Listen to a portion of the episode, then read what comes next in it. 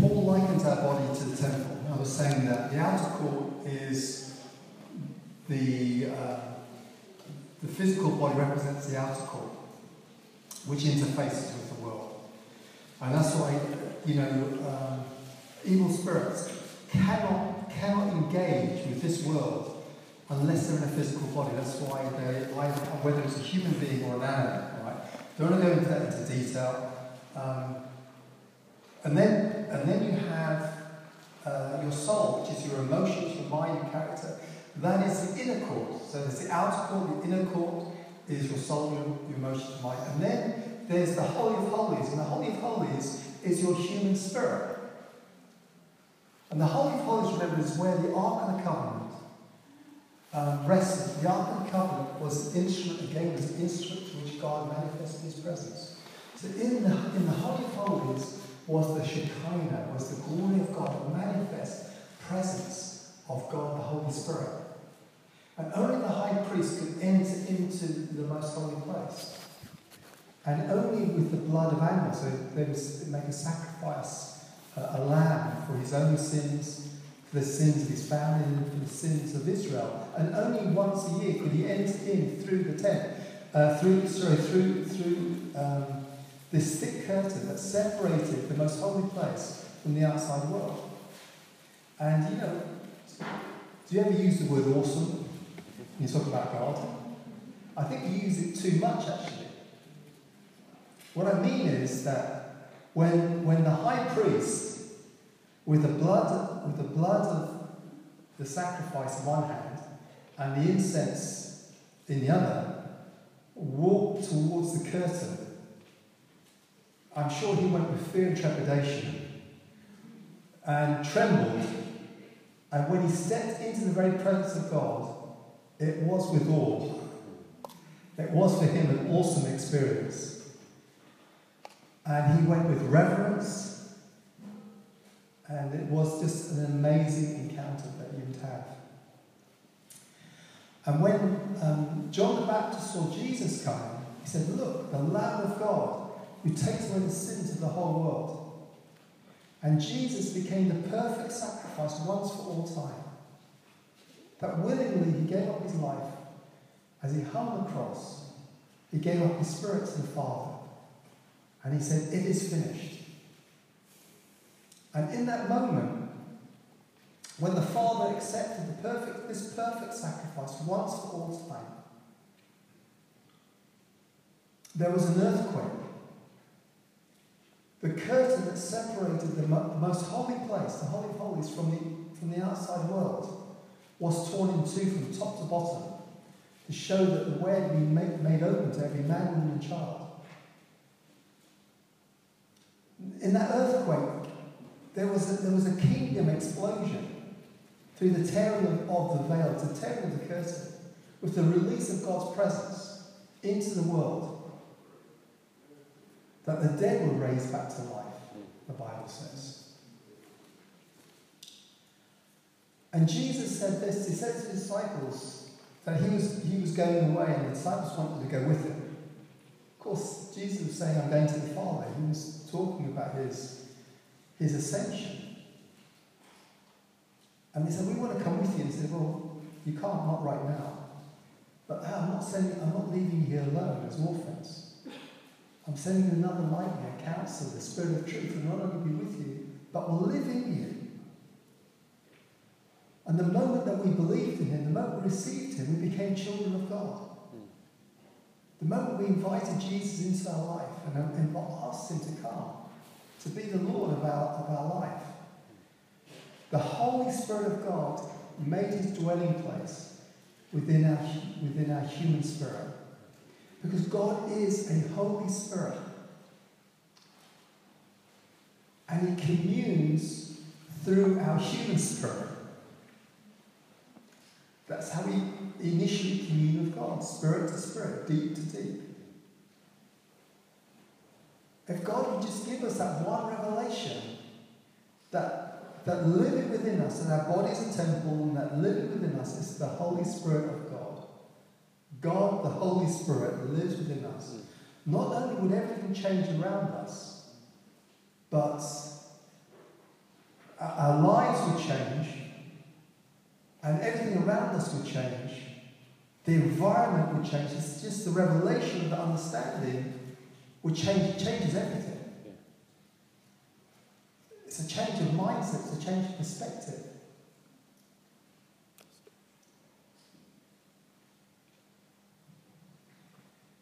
But you begin to realize that, you know, we, G- Jesus said this My kingdom is not of this world.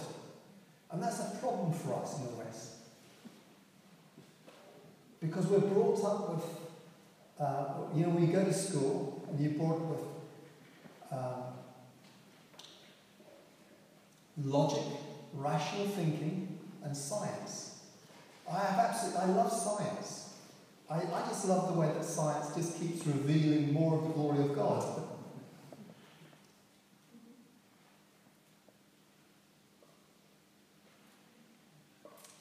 Ah.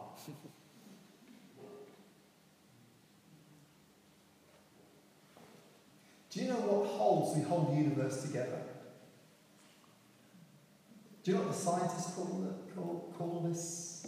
Calls what holds us together, what holds the atoms together, what holds everything that's, that you, you can see and feel, the whole universe. Do you know what, what they call it? That holds everything together. They call it the strong force.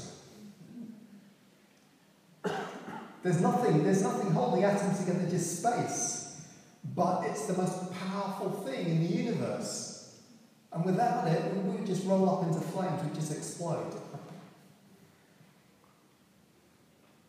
And we're told that, that Jesus is, you know, the, the, when the Father conceived of you, in his mind, and he's thinking of the fellowship, of the love, of the communion that he would have with you.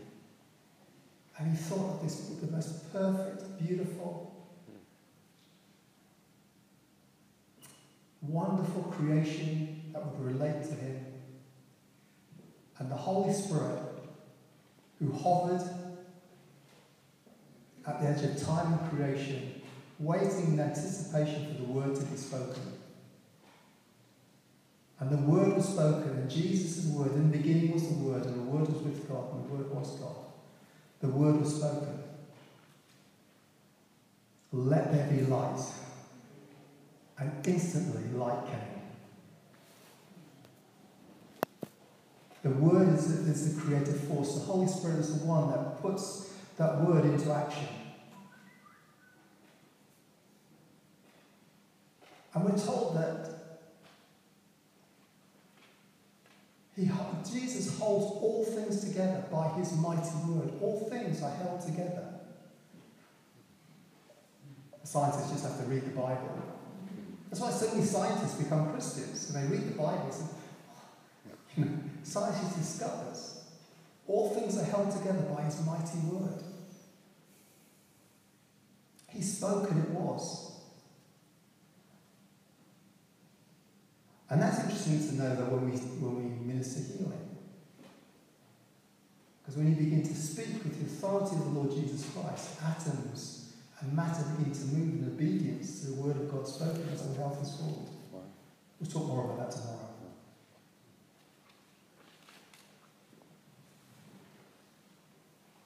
That to understand that you have the Holy Spirit of God, this creative uh, person, loving, gentle, powerful, living inside of you, who is Jesus, who makes Jesus real to us. Jesus, right now, you know, um, is seated at the right hand of the Father. So when Jesus died on the cross, on the third day he was raised back to life, he spent 40 days with the disciples. And what did he talk to them about? He talked to them, he spoke to them about the kingdom. He wanted them to have an understanding of the kingdom, of kingdom authority and power. And when, that's probably when, when the Lord said, now you've got it, he ascended into heaven, where he sits at the right hand of the Father on a throne of power and authority. This is his kingdom. of which we are citizens of. And the moment that we believe in Him and receive Him, we become children of God. God becomes our Father. Heaven is our home. We are children of heaven, citizens of God's kingdom. We become heirs of God and co heirs of Christ. And God has raised us up with Jesus and has seated us with Him. Can you imagine that right now? Whether you know it or not, whether you feel like it or not, you are seated with Jesus. You are constantly in the presence of the Father. Did you know that? You are seated with Jesus. And you have a seat at the King's table. You know what that means? You can come and go whenever you like. It's a privileged position. We didn't earn it. We, we certainly don't deserve it. Come and go whenever we like. We can boldly approach the throne of God whenever you want to. God is your Father. And Jesus is the King of Kings and the Lord of Lords. And he says, You're my ambassador. You're my representative of earth. Didn't I say to you that you're going to do greater things than I've done when, when, I, when I was the Father? I give you my authority. That's what the Lord says. I delegate my authority to you. Because all authority in heaven and earth has been given to me. I give you the keys to the kingdom. Whatever you bind on earth, I will bind in heaven. Whatever you loose on earth, I will loose in heaven. And quite simply, what the Lord is saying there is He gives you authority. Because keys are a symbol of authority, that's all. He's saying, whatever you speak on earth, I will back up from heaven. So I give you authority. And what we need is the revelation of the authority that Jesus has given to us. When Paul prays for the Ephesians, I pray that God will give you the spirit of wisdom and revelation that we would know Him better. We need to know Jesus better. We need to know this inheritance that we all have. Incredible inheritance. We've been blessed in the heavenly realms with every spiritual blessing in Christ Jesus. And Ephesians says this incomparably great power available to us who believe. What does incomparably mean? Anyone? Nothing compares. Think of the most powerful force in the universe. The Bible says that powers and principalities, titles, dominions, everything has been placed under the feet of, of Jesus. Sickness, disease, anything you're likely to encounter, even death itself, has been placed under the feet of Jesus, and he rules and reigns. He has authority over all things. He delegates that same authority to you, to me. How much authority does it take, or power does it take to move a mountain from here to there? Jesus said this to his disciples. Remember when Jesus cursed the fig tree? And the fig tree withered at its roots? And Mark, Mark chapter 11, verse 22 23, and Peter, they were going by this fig tree. And um, Peter says, Teacher, the fig tree that you've cursed is dead. What he's saying is, how, how is that possible? He's trying to work it out logically how, that, how that's possible. And then Jesus says, Have faith in God. It's a good place to start. To have faith in God.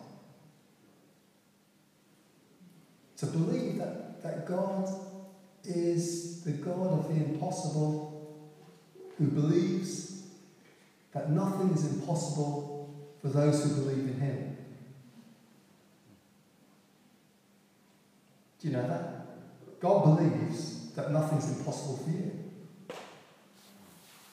He says, have faith in God. He then says, I tell you the truth. Can you imagine having to say to your disciples, I'm telling you the truth? Why is he saying that? Because he's, he's saying, I'm, gonna, I'm just about to tell you something you're going to find hard to grasp. You may even doubt what I'm saying, you may not even believe me, but I'm telling you the truth.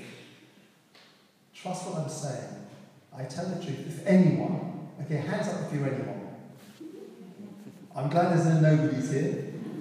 If anyone says to this mountain, I just want to be careful. Are there any mountains over here? In this vicinity that's quite flat. Okay, great. We're not an island. That's probably the highest point where you are. All right, okay. So if anyone says to this, I just got to be careful just in case. You know, who knows? You wake up in the morning and some mountain has moved. if anyone says to this mountain, jump into the sea, and doesn't doubt in his heart, but believes that what his mouth says will happen, it will be done for him. So if you don't doubt in your heart and believe in what you say will happen, it will be done for you. What does that mean? It means that you have to trust God with a childlike faith. And in fact, Jesus said, unless you become like children, you will not see the kingdom of God because you have to have a childlike faith. The childlike faith that says, that says, when your daddy says something to you, you believe every word he says. Right. You remember when you were so young, at a young age, where you believed every word that your parents said to you. Yeah. You have to have a childlike faith to believe what Jesus says. And to trust him, even though everything in this world is saying the contrary. So what you have to do is, is the kingdom has to be the reality. God's kingdom, the kingdom of Jesus, has to become your reality. And you need to, to lean into his presence, to lean into that reality, and to ask the Holy Spirit to reveal it to you. So when Jesus spent those 40 days with the disciples, and you remember Peter and John when they were going to the temple? to pray. After when Jesus ascends into heaven, can you, can you imagine if you're one of the disciples, you've just seen your Lord cruelly tortured on a cross, died, and then buried. And you know, the disciples were despondent, they were upset. They thought all was lost. They couldn't even believe, some of them couldn't even believe it when they heard that Jesus was alive. And then when Jesus appears, can you imagine seeing Jesus appear? You've seen him crucified, speared, then buried. He's alive. Those disciples were thought, nothing's impossible. Nothing's impossible. Those disciples, when they saw the resurrected Christ, they knew no, nothing was impossible. And Jesus spoke to them about the kingdom and they got it. And when they see this crippled beggar sitting at the, at the temple gate, you know, beautiful, and he's looking for money, and Peter says to the beggar, instead of like hiding his face, he says, Look at us. Because he's got something to share. He says, Silver and gold I don't have, but what I have, what I have, I give to you. And what God is wanting the church to grasp hold of is what it is it's made available to us. And in the next breath, what he does, he begins to exercise the authority that Jesus gave. In the name of Jesus Christ of Nazareth, rise up and walk. You know the rest of the story. It's completely healed. And through that healing, um, Peter gets the opportunity to preach. Thousands, you know, thousands come running to Solomon's colonnade. It's a wonderful story, and they believe when they see this man. So you're a citizen of God's kingdom. What does it mean to be an ambassador? It means that you represent the kingdom. The ground that you stand on becomes and represents the kingdom of God. You carry the very presence of the Holy Spirit within you. Wherever you go, the Holy Spirit goes. And if you if you develop the awareness of his presence, it's amazing. When you acknowledge him, when you make him ever present, always at the forefront of your mind, even when you're at work or you're doing whatever, you can talk to him, you talk to the Lord throughout the day. He's ever present. And you develop and nurture and carry his presence. And then you become kingdom minded and that we fix our eyes not on what is seen but what is unseen. For what is seen is temporary, but what is unseen is eternal. That's 2 Corinthians 4.18. Hebrews 11.3 basically says this, out of the invisible, the visible was made. The kingdom of God is vastly superior to this earthly one, which is temporary.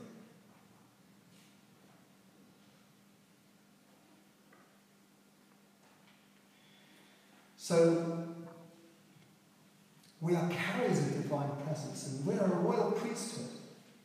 We carry the Holy Spirit of God like the Levite priests. And you remember Joshua when um, Joshua was leading the Israelites, and God said to Joshua three times, Be strong and courageous. You remember when he said that? Then he said, Be strong and very courageous. Then he said, Have I not commanded you? This is what I have to do to God constantly. Have I not commanded you, be strong and courageous? Do not be discouraged. Do not be terrified. For the Lord your God will be with you wherever you go. He said to Joshua, As I was with Moses, so I'll be with you. I will give you all the ground that your feet tread on. Wherever your feet tread, whatever footstep you take, I will give you that ground. And, you know, God was, had to encourage, we have to be strong and courageous. Courage doesn't mean there's, there's no fear. If I can tell you how many times I've been fearful, some of the stuff that God's told me to do, and where He sent me it sometimes. But despite the fear, I said, I will be courageous. I will be bold. I will be strong. I refuse discouragement. I refuse to be terrified. Gulp. Here we go. And it's amazing when you trust the Lord in that way and you go. It's amazing what the Lord will do. And when, when God was leading the Israelites into the promised land, do you remember the story? There's the River Jordan. It's in full flood. It's an impossible obstacle. And the promises of God are on the other side of the river. See, God makes his promises, and there's always the obstacle. It's always the impossible place.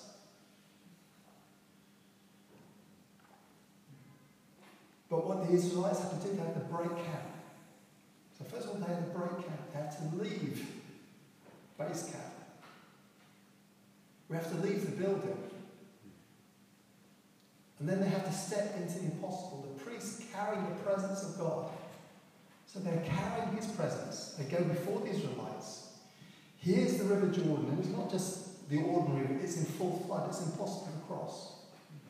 But they step into the impossible place. As they step, as their feet touch the water, the water stops flowing. Right? It piles up in, in a town called Adam, miles down there, upstream. And it starts to pile up and go into outer space. Can you imagine that? I would love to have seen that.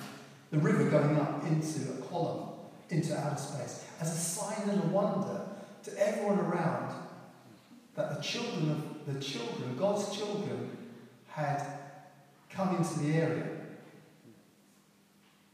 Everyone could see the river going up as a column into outer space of them. But signs and wonders only follow those who believe.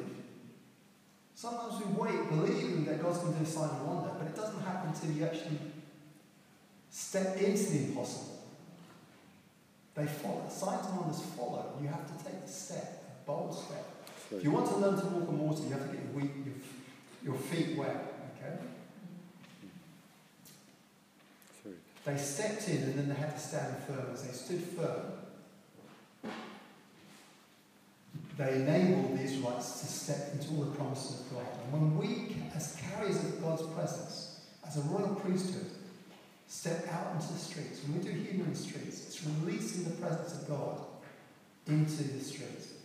And it enables people to begin to encounter God, to experience it. When um,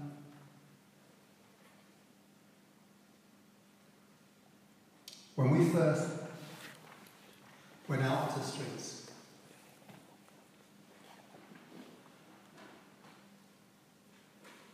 the very first time we set up our banner, we set up the chairs, we were ready to go. We got everyone together to pray.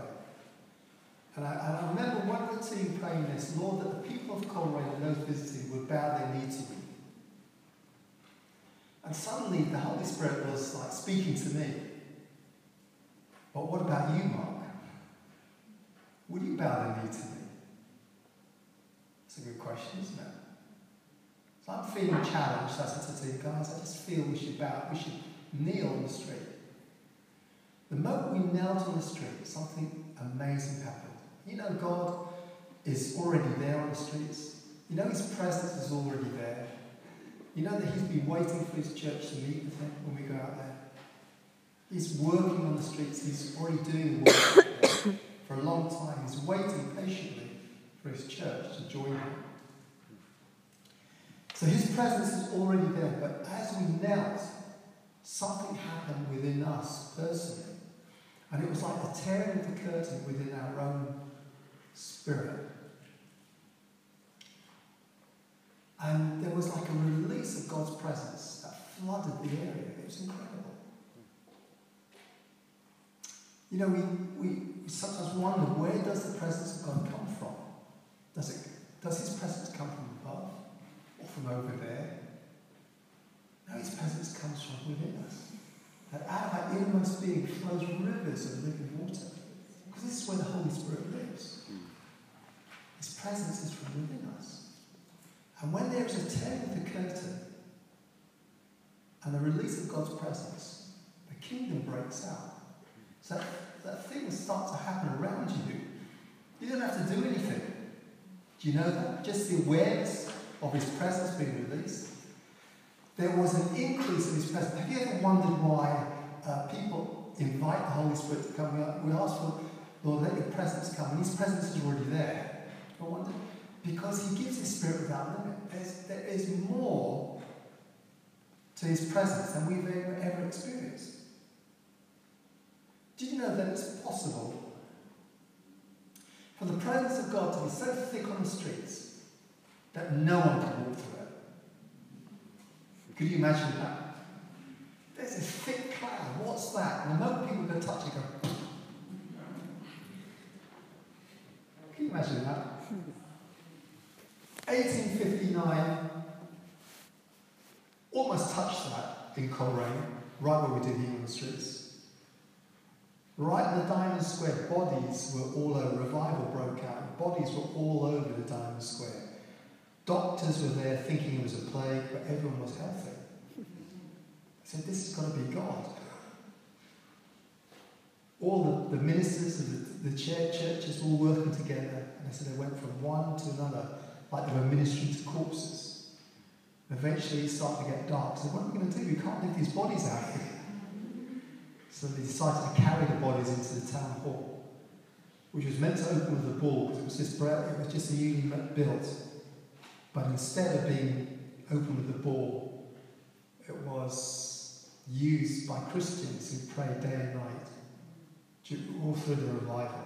And a doctor writing from what he witnessed inside the tunnel said, what he witnessed there perhaps had not been seen since Jesus walked the earth. Tantalizing.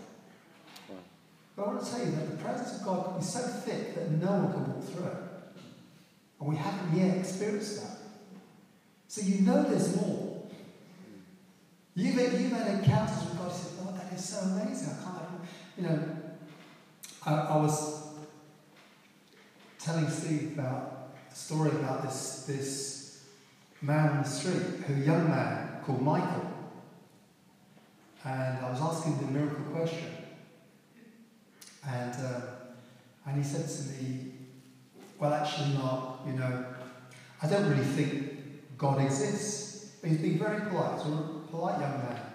He said, "You know, I, I went to church with my parents." I've never had an encounter with God. Um, I really don't think He exists.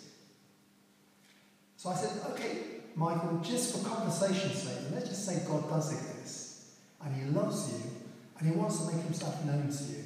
If there was one thing could, if there was one prayer He could answer for you to reveal that He is real, He loves you right now, what would you ask Him to do for you? He said, well, that's easy. I would ask God to, to reveal Himself to me right now. I said, Can I pray for you? he went, Yeah. So I began to invite the Holy Spirit to come. I could see the Holy Spirit resting him.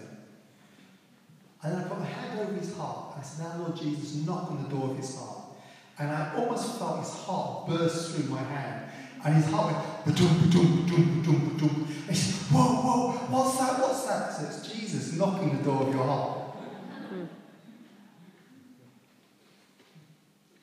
And then I, I, keep praying, and then the Lord begins to speak to him about the, some things, relationship to do with his, his father.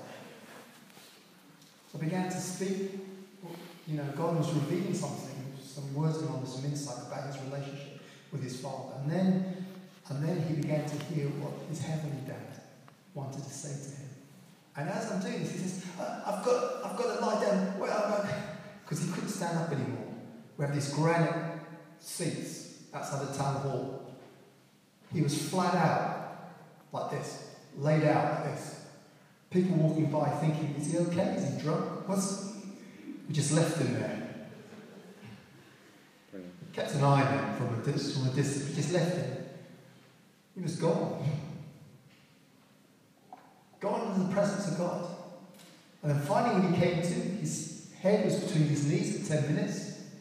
And he looked at me. He said, I've never experienced anything like that before. I went away for three weeks traveling, I didn't come, and I came back three weeks later.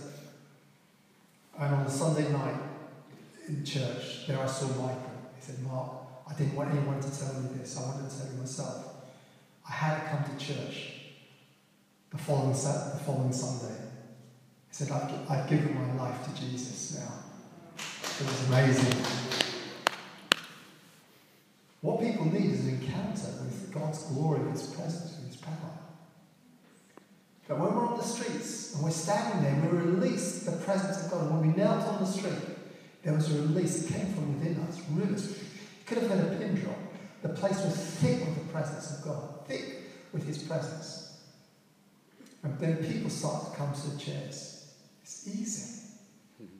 When the awareness of His presence, and you feel His presence, you go, and then inwardly begin to worship because you, and it becomes home.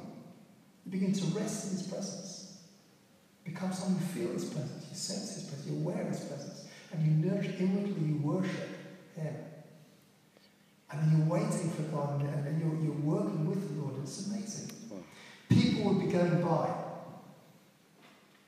and one woman, and they, they begin to encounter God's presence just walking through where we stand. So many people. You could see the Holy Spirit working. We just look at them, I, I would laugh. I just thought it was amazing. I thought it was funny. I thought, because some people want to escape, you know. They think they're escaping religion, but they can't escape Jesus. They're fed up with religion. One woman came with tears in her eyes and she said, What is this presence here?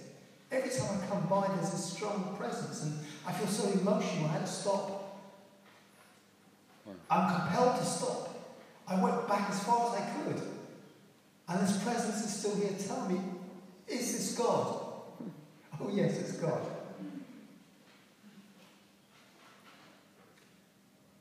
People, would enca- people are encountering God's presence. So we love when people run, run through. We think, you think you've got away, but you haven't. You've just gone through God's presence. You know, so we're, we're aware of so much more is happening. If only God could open our eyes to see when we think, oh, you know, people want to see results. I said, well, not many people sitting on the chairs today. Oh, if only God would open our eyes to see that we're influencing, affecting the whole city. That His presence is being poured out. That everyone that walks by is being touched by His presence. A woman going by from the bank walks across the Diamond Square and she's thinking in her mind, maybe I should go for some prayer. You know, my shoulder. She gets to Marks and Spencer's just over here. And she's healed. She comes straight over to us in shock. Can you explain what's just happened to me? One person said, You've got to get to that place there because God is healing. God is healing people there. Go and get, go and get healed. This woman had heard about healing the streets. She needed healing, des- in desperately needed healing. So she came. She didn't have a, a, car, but she took public transport, travelled a long way. She got to where we do healing streets. She hung around a bit and she thought, there's nobody here. She got the time wrong. She went into a shop. She asked, excuse me, is this where those people pray? Yes, but I'm sorry, you've got the time wrong. They're, they're not here now. She was so disappointed, she turned around to make her way back home. But as she began to walk to the station, she discovered that God had met with her and she was totally healed. How awesome is God?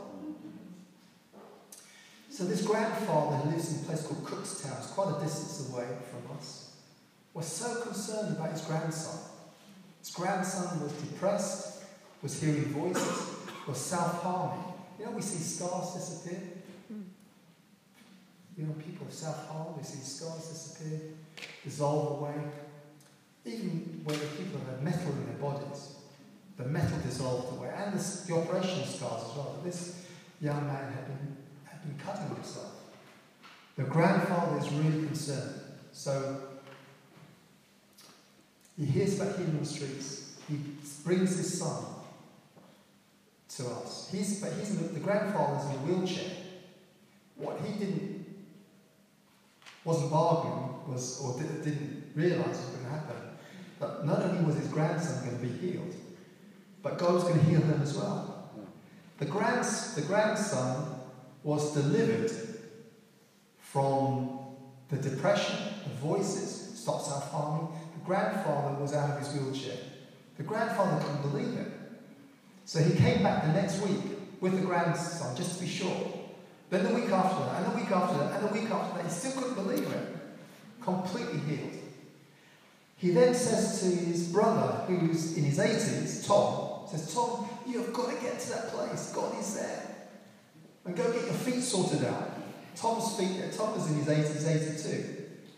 He has such painful feet. His feet were burning in such pain. And so Tom came to us, started to walk towards us. His feet was in so much pain, burning and so much pain. By the time he got to us, his feet was completely healed. God has healed his feet completely. And the team asked him what they'd like Jesus to do for him. And he was in a state of shock, he couldn't answer. And they realised that God wanted to speak to him about his relationship with him. And they led him to Jesus. And Tom came to church, loves love church, and became the eldest um, member of the um, Encounter School of Mission. School that we have, you know, that does stuff on the streets. Last year, this was his prayer, Lord, that I would lead one, person. he's a brand new Christian. Lord, that I would lead one person to Jesus. And, you know, last time I heard, which is a long time ago, he had led 43 people to Jesus. How awesome is God?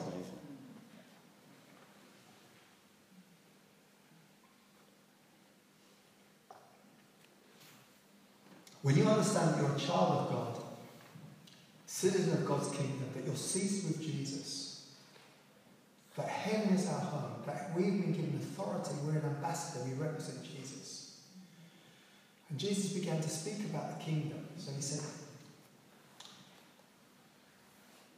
He said, I am the light of the world. Whoever follows me will never walk in darkness, but will have the light of life. But then he flips it around and says, You are the light of the world. So if you follow Jesus, you will never walk in darkness. And you have the light of the world living inside of you. So here's a dark place. You don't want to go there. That's really dark. Oh, it is? Great. and what happens? Becomes light. Because darkness never, never overcomes light. If you, if you have, okay, just think about it this way. You have a room. You divide it in half. You put a divider in the middle. You put a light in one half of the room. Then you drill a hole through the divider. Does the darkness suddenly pour into the light, half of the room? No. But light will pour into the, the dark room. Light always penetrates darkness. Light causes darkness to flee. And it doesn't matter how dark the place is that God has placed you. If you will step into the darkness, you cause, you cause darkness to flee. You have to realize that he that's in you is greater than he that's in the world. Jesus said, I have given you authority to trample snakes and scorpions to overcome all the power of the evil one. Nothing at all shall harm you. I, I might prefer to believe Jesus when he says that than, than some of the lies and misinformation that the enemy would seek to feed us with. Jesus said, when he was talking about the kingdom, he says, well, we are like salt. And salt stops rot, adds flavour. And when I, you know, um, I like cooking, 16 years I prepared Chinese for my wife. And um, I mean, I still cook, but this was like a regular for 60 years. Every Saturday I would, I would prepare a really special Chinese for my wife. made a lot, But I was, when I was learning to cook, you know, I had a little bit of seasoning, a little bit of salt, and the lid of the salt cellar came off, and a whole lot of salt came into the food, you know. So I tried to scoop as much as I could out quickly, and I tasted what was, you know, oh, so salty. So how do I remedy that? So logically, I added more ingredients. I still, still salty, so the, the pot got bigger, and it got bigger. And eventually, it wasn't a meal for two; it was, it was a meal for like a football team. And it was still too salty. You can't get the salt out. And we are salt, and we are light, and we have to be in those dark places. We have to be in the places where we affect everything around us. It's not the other way around. We affect everything around us. Then Jesus says, You are yeast. and it will make bread? Yeah? So, how much bread, how much yeast do you need for a loaf of bread? Just a little bit. It's a small amount. And sometimes I hear, you know, Christians saying that, but there's so few of us. And the darkness is so great, and there's so much, and it's, it's impossible. All you have to do is get into the dough. When the yeast gets into the dough, something miraculous happens. It spreads through the dough, and something gets his love for bread. We affect everything around us, the kingdom. And not, not only that, you know, you, whatever you touch, when you've been in the presence of God, when you have this understanding, you affect. Everything, everything within you speaks of Jesus. Even the name of Jesus is written into your DNA. Because we, die, we have been crucified of Christ and no longer live. Our old lives are dead and buried, but the life we live now, we live by faith in the Son of God, who loved us and liked us. Everything um, about us shouts out Jesus. Every step that we take shouts out, Jesus, Jesus. If you have the spiritual megaphone, because you represent him. When you go to the supermarket and stretch out your arm to get the can of baked beans off the shelf, you would hear this Jesus! Everything about you represents Jesus. When you open your mouth to speak, what comes out is Jesus. You're his ambassador. When you, when you sit on a chair, like public transport, on a train or a bus, and you leave that seat, you leave behind residue. I don't mean a stink. you leave behind the sense of God's presence, His power, the kingdom, and anyone sitting in that chair after you've sat in that can be healed, can be delivered, can encounter God. God can speak to them. Why? Because you've sat in there. Do you, do you remember when um, the Israelites um, were burying one of their men? And they saw this raiding party come, so they so quickly they threw the corpse they're about to bury, they threw it into a tomb. It just happened to be Elisha's tomb. Right, I just, I came from an, art, an artistic background, so I picture everything. So I see, I see the corpse rolling into Elisha's tomb. The corpse touches the bones of Elisha. And what happens? He comes back to life. And he walks out of the tomb. I can imagine his, his mates running from him rather than rather than the raiding party. Why is that? Is there, is there anything, you know, magical about Elisha's birth? No, of course not. But he's been in the presence of God. Even the hairs on your head are numbered if you have hairs. My, my hair's been scattered to the four winds, blessing many, many people. but everything, everything you touch Everything you touch leaves the residue of, of the kingdom.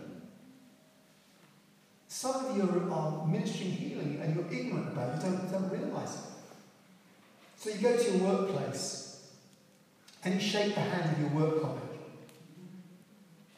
And they're like they're, just having a, migraine developing, you know, they know a migraine's coming and you, you shake their hand, you don't know anything about what's going on in, in their life. You shake their hand and you go sit down, and suddenly he, and that person goes, Oh, my migraine's gone. Where's it gone? You're walking down the street and you accidentally bump into somebody. Oops, sorry.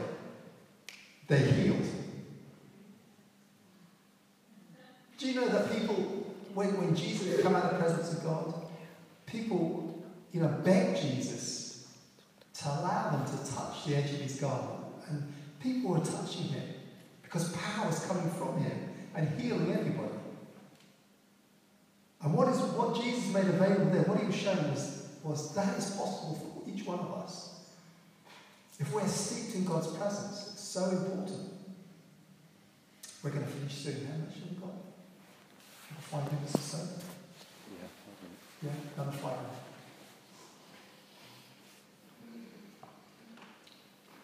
I haven't been able to teach half of what I wanted to teach. Maybe we'll go into a little bit more tomorrow.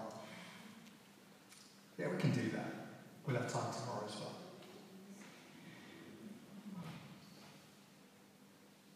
So we have to be transformed by the renewing of our minds. Maybe we should, maybe we should do this one. I'll finish on that one. Because, you know, I said that the, the, the problem, Jesus said this, my kingdom is not this world. So the problem we have in the West is we don't have an understanding of the spiritual kingdom where, where in, his, in his kingdom nothing is impossible. Everything is possible. Okay? But our mind, the barrier that we have here in the West is our mind. And I'm going to show you this. You remember, um, I'll, I'll finish this one quickly, as quick as I can anyway. All right? Um, when the kingdom of God comes, it is superior in every way. When Jesus walks on water, it's because his kingdom is being released at that moment, so he can walk on water. It's a stronger force at work. And you know that the laws of this world say that the surface, the surface tension of water, you know, of water cannot hold the weight of a human being. But when the kingdom comes, then certainly it can. Because there's a greater force at work. That's why we need the kingdom of God to come. And the presence of God is his power as well. So we need to see that at work. So, and whenever the kingdom comes, you know, the dead can be raised, anything is anything, and I mean anything is possible. I could tell you stories that are just mind blowing. It's because it's beyond um, the, the laws of this natural world. So there's certain things that, that I'd love to, to experience before I go to be with the Lord. You know? So one, one thing I'd love to experience is being translated in the Spirit. You know, I can be here one moment speaking to you, next the microphone drops to the ground and I'm on a beach in Hawaii.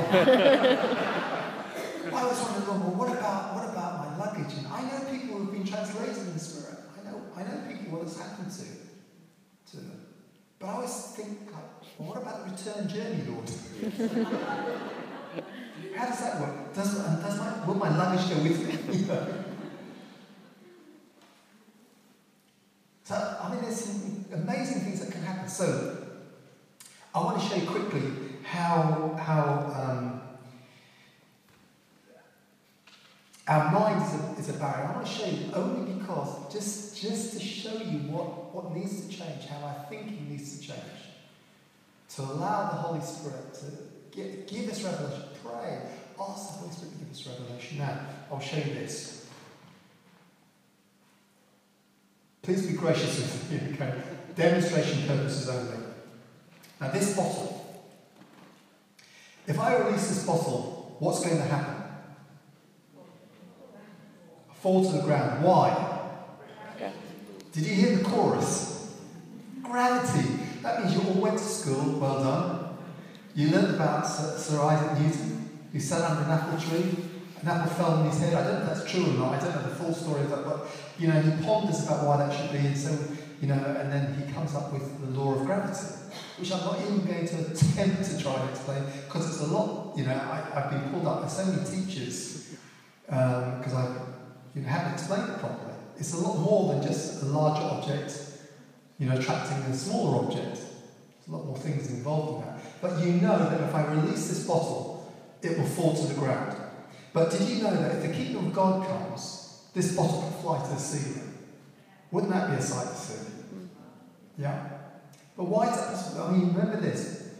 I'm, I'm going to I'm going to do this, right, for demonstration purposes only. Okay? Uh, to make a point. But Jesus said, really said, if anyone, you can say to this mountain, jump into the sea. So he's saying you could actually speak to a mountain and command it to jump. But why wouldn't you do that? Okay, just authority can be misused, abused, misused, misunderstood, lack of wisdom. The, the, the reason why you wouldn't want to, I know we've got to, we've got to finish soon I'll try and be quick. But the reason why you wouldn't command a mountain to jump into the sea because you you would cause a tsunami and people would get hurt. So you need real wisdom when you exercise authority, okay? Don't have time to go into that. But just just bear with me and I'll, I'll demonstrate this. I want to show you. Okay, I want to show you right now. I'm going to command this bottle in the name of Jesus to fly to the ceiling. Okay.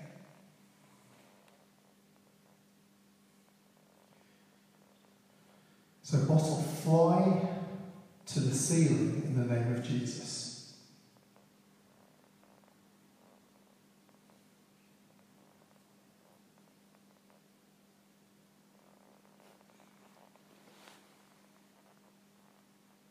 Okay, what, stopped me? what stop me letting go of this bottle? Fear. Fear. That's a good one. That really stop me. Definitely. What else? Sorry? Unbelief. That's nothing to stop me. What else? Sorry? Yes, whatever you said there. Pressure. Pressure, pressure. How about, okay, because of time, um, um, fear of failure. What will people say? What if it doesn't fly? You know, I'm going to look really foolish.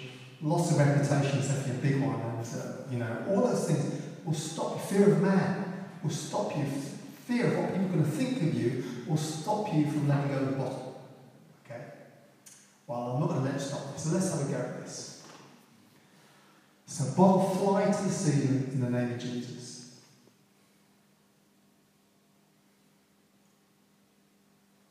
Okay, if this bottle is a simply fly to the ceiling, let's just say flies to the ceiling. What do you think would happen in this room? Wild. Okay, quickly, let me give you three scenarios, right? What could happen? First one could be someone just come straight out, straight out here and go, Mark, that's a great trick. I've seen this on television. It's all done in visible streams. Whereas there's someone up there who can come, can come down now, because it's like, you know, you know, because logic start the logic starts to work in your brain. It's rational thinking. It's that, okay? You're trying to rationalise why that should be. If that's your default position, it's wrong. It's not good. It's a bad default position. Okay? The second group of people may come out, they'll be looking at the ceiling, they're looking at everyone else looking at the ceiling, they can't see the bottle that's stuck to the ceiling because the mind has blanked it out. They refuse to see, they can't, the brain is refusing to see what God has done. I've seen people getting healed, miracles, and then people looking and it's like, there's nobody there. Why? Because the brain is saying, you're not seeing that. That goes against, that goes against everything that you've been taught. You, I ref, you, right now refuse to let you see that. That happens as well. And the third group of people, which I like, like to believe is everyone here, is you be going, doing cartwheels, backflips, you be screaming, shouting, hugging each other. Someone will come out and they'll go, Jesus! And they look at it and they'll run out the doors and shout, Jesus! And you hear them running around the block, Jesus! They're running really fast. And suddenly Jesus! And run back in the room and have a look up the ceiling, it's still there. They go, yeah, Jesus! And they run out again. And there'll be people flat in your faces and you'll be dancing and you'll be just like children. And that is the proper default position for whenever God does anything. We should be like children, believing that, okay? So, we've got to get it go before we go. I'm, I'm going to be in trouble. I'm going to be in trouble. One way or another, I'm going to be in trouble. Well, I don't care. Well, here we go. So, bottle fly to ceiling in Jesus' name. Did you see that jump? it wants to go. It did. It wants to go. I'm telling you. Okay, let's try it one more time. Bottle fly to ceiling. Actually, what would stop me letting go of that second time? What would stop letting go of it again? Your experience didn't work the first Didn't time. work the first time. That looked really bad, didn't it? Maybe she actually cut that from the tape. Let's forget if that ever happened. I will never do that again, all right? Maybe just, maybe it wasn't God's will for it to happen anyway, so. Okay, all those things will stop me, but, you know, those things will stop you if it doesn't happen the first time. But you've got, you've got Jesus teaching us to be persistent, to be bold, not to give up. Okay, bottle fly to the ceiling in Jesus' name. Do you see that? Look, it's even standing up now. It's, it wants to go. Because of time. One more time. Bottle fly to the ceiling in Jesus' name.